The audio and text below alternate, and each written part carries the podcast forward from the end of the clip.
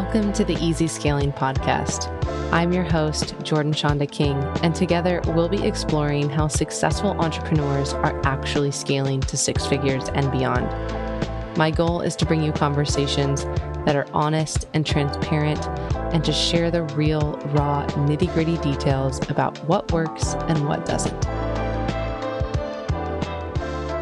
Hey, welcome.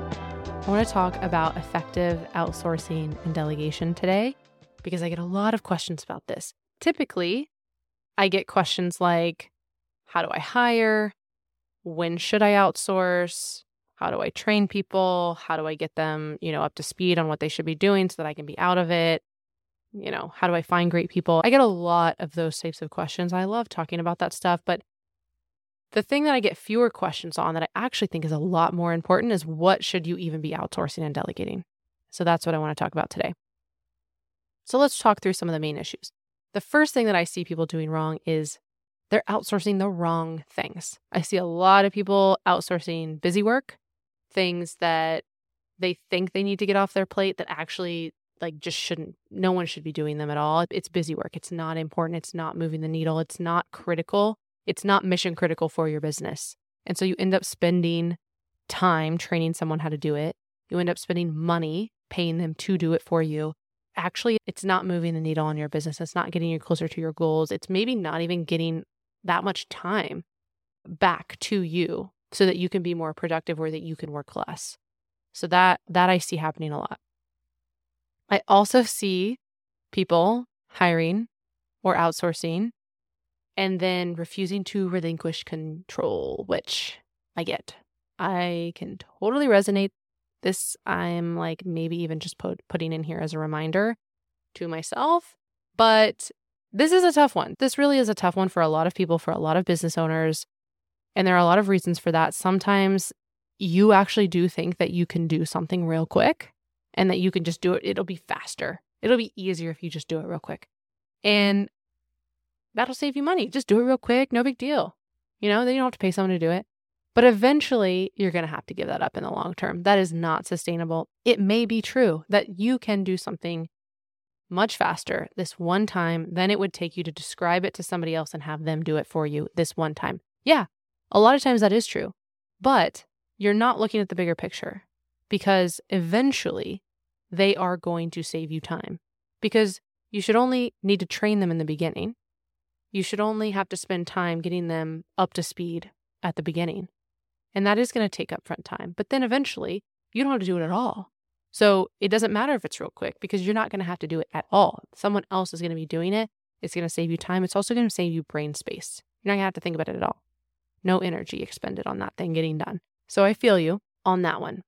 The other thing that I see people doing on this is that they do genuinely think that they're the only person who can do it or do it well. And man, I totally relate to this. I hear you. But it's also BS most of the time, I'm sorry to say. Because you probably have a particular way to do it, and that's okay. Usually you can train people on how to do that over time, your way. But also, I have been very pleasantly surprised in what happens almost every time that I relinquish control to my team they find better ways to do things. It maybe not be it's maybe not the exact same way that I would have done it, but given the freedom, given the autonomy, given the confidence, given the authority to look at it in their own way and come up with a better way and to do it how they would do it, almost always it ends up being better in the long term. So, yes, it may be true that you can do it quicker in the moment and that only you know how to do it exactly how you want it done right now. But I invite you to rethink that for the long term, for the sake of your business and your time in the long term. So let's talk about the third issue that I see. This is that you hire someone, but then you don't actually use your time wisely. So, the whole point of bringing someone on is to help you so that you can prioritize your time for the things that matter most, the things that you can only do the high value activities, the income producing activities. This looks different for every business owner. For you, it might be strategy. For me, it's definitely strategy. I want to spend uh, as much time as I possibly can doing client strategy. That's what I'm optimizing for. I'm also optimizing for sales. I love doing sales, which if you would have told me that like five years ago, I said I would have said you were crazy because I did not think that I was a salesperson. I love doing my own sales calls. I love selling in the DMs. I love having sales conversations. I optimize for allowing me to do more of that because it works. It could be building your network. It could be finding referral partners. It could be doing visibility opportunities like podcast guesting, speaking events. It could be creating educational content, doing your podcast. Like those are some of the things that I like to do. Whatever it is that only you can do, or that only you should be doing, or also that you enjoy. That's what we are trying to increase time wise for you. We want you doing more of that stuff and less of literally everything else. So, let's talk a little bit about the income producing activities. I feel like this gets brought up a decent amount. Most people know what that is. That's like sales calls. That's like, you know, whatever is going to actually produce income. And sometimes we spend time on a task that we enjoy or that we're good at or because we've always done it but in reality it's not a big driver in our income. I talked about this with someone recently because it just this is just like a really small example. We get in our heads about how we have to do things. We set these expectations up of how we have to do everything in our business, what things need to look like. Great example is freebies or educational content. I have a lot of freebies. Some of them are PDFs. Over time, I've figured out that it's actually kind of a waste for us to overly design our free content into like a PDF download when really it's more effective for our clients, our potential clients, the people who are downloading our free content. It's more effective for them if it comes in the form of a Google Doc. It's editable. They have access to it right then and there. They can customize it. They can actually interact with it it would be less helpful and take more time to put it in a pretty format. So, this is just one example of like how we kind of can trick ourselves into adding more tasks onto our plate that we think we have to do, but that aren't actually generating income. They're not actually required to happen in the business. Just one small example of that.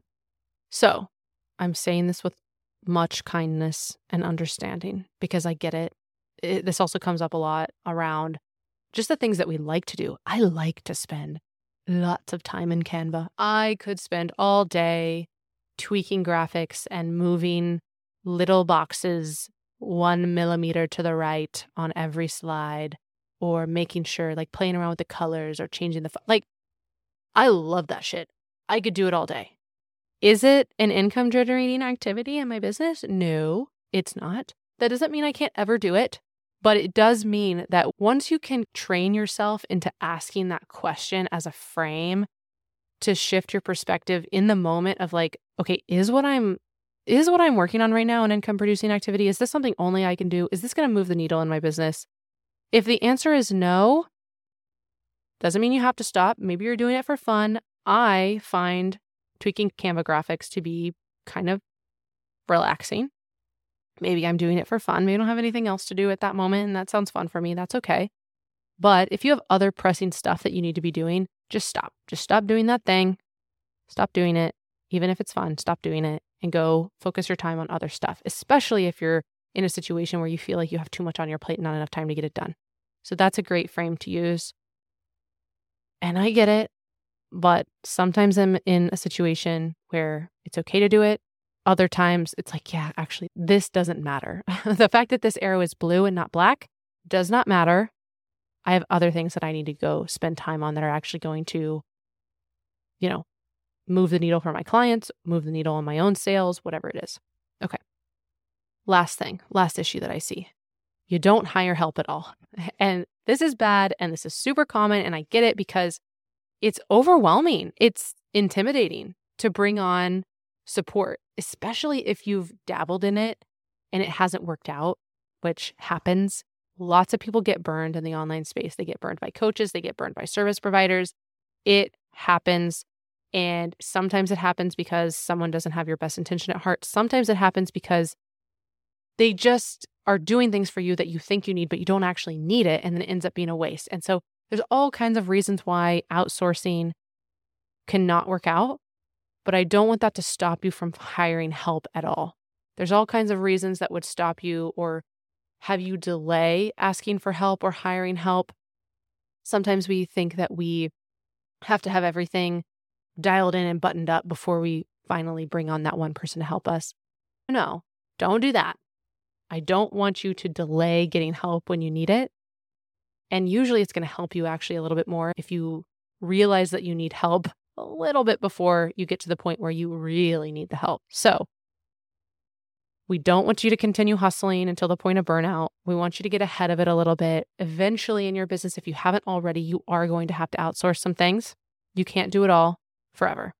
So, this is where doing some planning, having some big picture context, knowing what you're actually working on, knowing what's going to move the needle in your business is really important because you can make sure you're outsourcing the things that are actually going to help you get closer to your goals instead of analyzing everything, over analyzing everything, thinking you need it all, you need to do it all. We just need to get really clear on priorities and get really clear on what you need to be doing in your business so that you can outsource effectively. So, here's what I want you to do quick rundown four things I want you to do. First, I want you to examine your tasks and responsibilities by making a list of everything that you spend time on and what type of task it is, how much time you're spending on it. This is not going to be fun. I'm sorry. This is going to suck. No one wants to track their time, especially CEOs, especially business owners. So you're not going to want to do this, but you've got to do it. And all you're going to have to do is write down everything that you're spending time on. Easy, I know. Ideally, for a week. If you can do it for two weeks, fantastic. But really, for a week, just jot down what are the tasks that you're working on, how much time are you spending on them. And then we're going to go back and we're going to analyze everything. We're going to bucket things into different categories. How much time are you spending on client work? How much time are you spending getting visible, expanding your network, your visibility? This is external marketing, getting new eyeballs on you. How much time are you spending doing that? How much time are you spending on admin work? So, behind the scenes stuff, it's got to get done. How much time are you spending on your CEO tasks? The stuff that only you can do. You're the expert in your business. How much time are you spending on your business? Thinking through how you're doing things, why you're doing things, setting your goals, creating your educational content, those types of stuff, those types of things. So, examine your tasks and your responsibility, how you're spending time in your business. Then I'm going to have you actually track your time, which I kind of already alluded to. Skipped a step there. Sorry. First step is to just write it all out the actual tasks, what you're doing. And ideally, you do this ahead of time, like have kind of like a menu of stuff that you've done. Then, step two, go through and actually track your time in each of those areas, add new stuff that you didn't even realize you were doing. Oh, you didn't know that you were scrolling Instagram for inspiration for three hours a week? Well, we're going to want to write that down so we know. This is, again, the hard part. This is the part that no one wants to do, but this is the most enlightening part. So we can actually see how much we're working and what we are doing with that time. Then I want you to analyze your tasks. I want you to think through a couple of different things to assess how you are spending time on those different tasks. So I want you to think about how much time it takes you. Is it quick? Does it take a lot of time? Are you great at it? Are you terrible at it? Do you love to do it? Do you hate to do it? Is it easy to outsource or is it difficult to outsource? So, again, this is the stuff. This is going to be really enlightening. If you're thinking through, okay, I spent five hours on this thing, actually, that would be really hard for me to outsource because it kind of requires me to do it. So, like, think about producing content for your podcast. Okay, you spent five hours a week on it, but you can't outsource it to anyone. So, we're going to prioritize that as something for you to do, not as something that we want to outsource. And then the last thing, easiest step is just to celebrate because this is some hard shit and really no one wants to do this.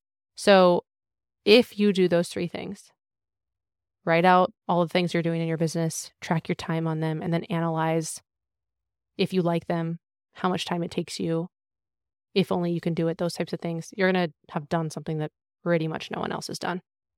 Not very many people have done. Very enlightening. And that's it.